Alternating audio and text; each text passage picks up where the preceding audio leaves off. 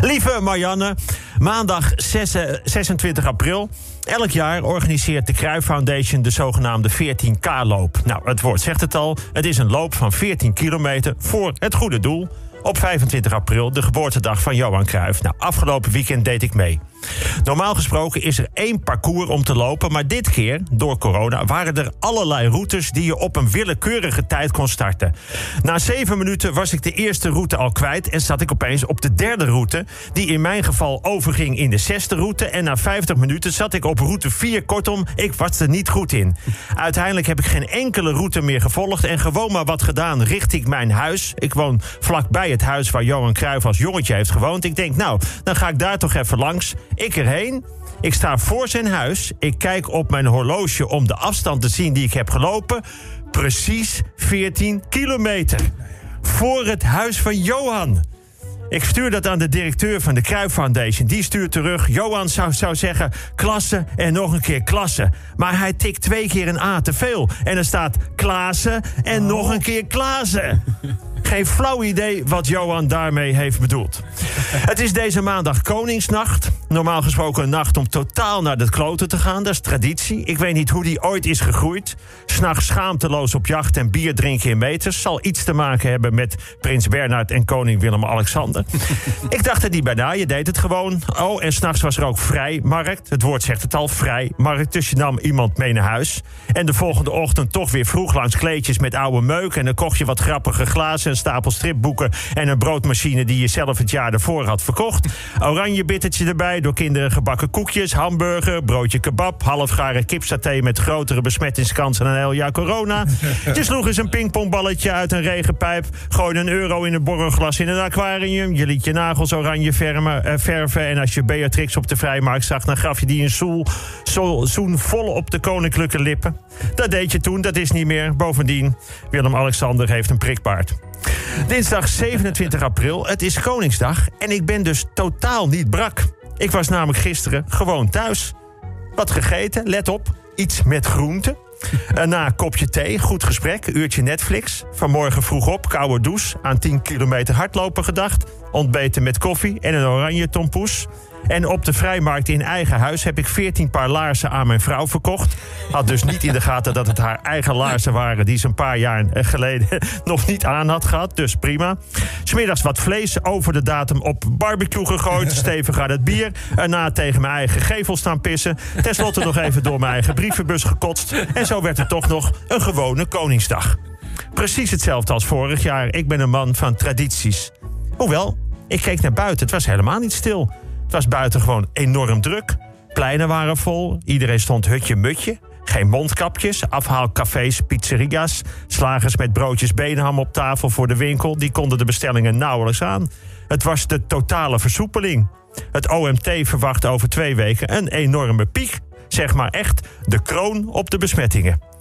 Woensdag 28 april. Enkele leraren van het Willem de Zwijger College in Bussum doen aangifte tegen hun leerlingen vanwege een uit de hand gelopen examenstunt. Dat begon nog gemoedelijk met een muziekbox op straat, maar het liep totaal uit de hand met overmatig drankgebruik, intimidatie van docenten, vechtpartijen met de politie. Daarna werd de school in de fik gestoken, een paar brugklasses op de barbecue gelegd en de Franse juf volgescheten. Je bent een kakschool of niet? Oké, nou die laatste dingen niet, maar het een teken van verharding. Je zou als examenstunt ook gewoon heel lief kunnen doen voor de docenten. Dat is een stunt. Gewoon iets aardigs zeggen tegen mensen die zich zes jaar de tyfus voor je hebben gewerkt. Of bedenk iets ludieks. Nou ja, dat is dus niet meer van deze tijd.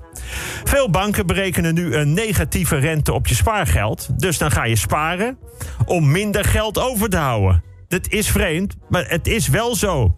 Steeds meer mensen gaan tegenwoordig daarom ook trouwen om uit elkaar te kunnen gaan. Ze eten meer om af te vallen. Ze liegen meer om geloofd te worden. Er is een negatieve rente. Als je ouders dus nu voor jou gaan sparen... krijg je op je achttiende voor je rijlessen... een schuld van 2500 euro. Ik moest erg lachen bij een artikel over Nederlanders... die een baan in het buitenland zochten. En die kregen ze ook, moet je horen. Zegt een vrouw, die ik even Else Marie noem want zo heet zo. Ze heeft een baan in Zwitserland aanvaard. Komt-ie? Ze zegt: De baan is heel leuk. Het leek me een verrijking om in een ander land te werken. Ik moest het natuurlijk eerst overleggen met mijn familie. Mijn man stond er gelukkig meteen achter. Maar hij is niet meegegaan. ja, dat ik toch een meesterlijk bericht is dat toch? Donderdag 29 april. Het rapport Ongelijke Leggers over misstanden in de turnwereld blijkt nog erger dan gedacht. Tweederde van de oudsporters die deel hebben genomen aan het grootschalige gymsportonderzoek heeft te maken gehad met grensoverschrijdend gedrag. Zoals door moeten gaan trainen met blessures, aanzetten tot ongezond gewichtsverlies, intimidatie, manipulatie, chantage, isolatie. Voor velen was angst de grote drijfveer. En ik herken dit. Maar ik heb verder geen zin om te vertellen hoe ik hier elke vrijdag zit. Het gaat nu even om anderen. Bij de afgelopen EK turnen turnden de Duitse turnsters niet meer in hun hoog opgesneden turnpakje. Ze hadden gewoon een turnpak met lange mouwen en lange pijpen. Niks mis mee. Niet meer alles bedekkend. Ja, het is ook waarschijnlijk beter voor het proprioceptieve gevoel. Maar goed, dat is een andere uitleg, dat ga ik nu niet doen. Nu kom ik bij mijn wekelijkse sportfeitje in aanloop naar de Spelen in Tokio. Want dat hebben we afgesproken. Bij de klassieke Olympische Spelen in de Griekse oudheid werd er helemaal naakt gesport. Ook naakt getraind in het gymnasium. Gymnos is het Griekse woord voor naakt. Daar komt ook het woord gymnasium vandaan. Toen ik daarop zat, moesten we van de gymleraar ook altijd naakt gimmen. Maar goed, die is daar twee jaar later ook voor ontslagen. Nou, in ieder geval naakt sporten bij de Olympische Spelen. Leuk feitje. Een van de redenen was dat ook alleen mannen mochten meedoen met de Spelen. En naakt kon je makkelijk zien of er niet stiekem ook een vrouw tussen zat. Bij vrij worstelen was toen ook nog de regel dat je niet in elkaars ballen mocht bijten. Nou, dit was het wekelijkse sportfeitje. Door met de vrijdag. Vrijdag 29 april, volgens Ernst Kuipers, heeft de avondklok geen effect gehad op het aantal besmettingen en ziekenhuisopnames. Die zijn gelijk gebleven. Wat hij hierin niet meeneemt, is dat de scholen open gingen en dat de avondklok de toename die daar een gevolg van was, heeft kunnen opheffen. Het klinkt een beetje als: waarom roep jij elk kwartier flop? Nou, dat is tegen de hyena's. Maar er zijn er geen hyena's. Nee. Nou, precies. Je snapt het. Dit weekend mag er bij de voetbalwedstrijden in de Eredivisie geen publiek. Over een paar weken wel bij het Songfestival. De harde kernen van diverse clubs hebben nu toegezegd dat ze daar dan wel heen gaan om iedereen eens goed toe te gaan zingen. Benieuwd wat ze gaan zingen bij de bijdrage van Israël. Nou ja, we gaan het zien. En opgelet voor de boodschap in het weekend. Uit onderzoek blijkt dat de laagste prijsgarantie vaak helemaal niet de laagste prijsgarantie is. Er zijn acht grote supermarkten onderzocht met de laagste prijsgarantie. En die hadden alle acht niet de laagste prijs. Nou ja, producten hadden wel de laagste prijs in hun eigen winkel. Dus het was in die ene winkel waar je liep nergens goedkoper te krijgen.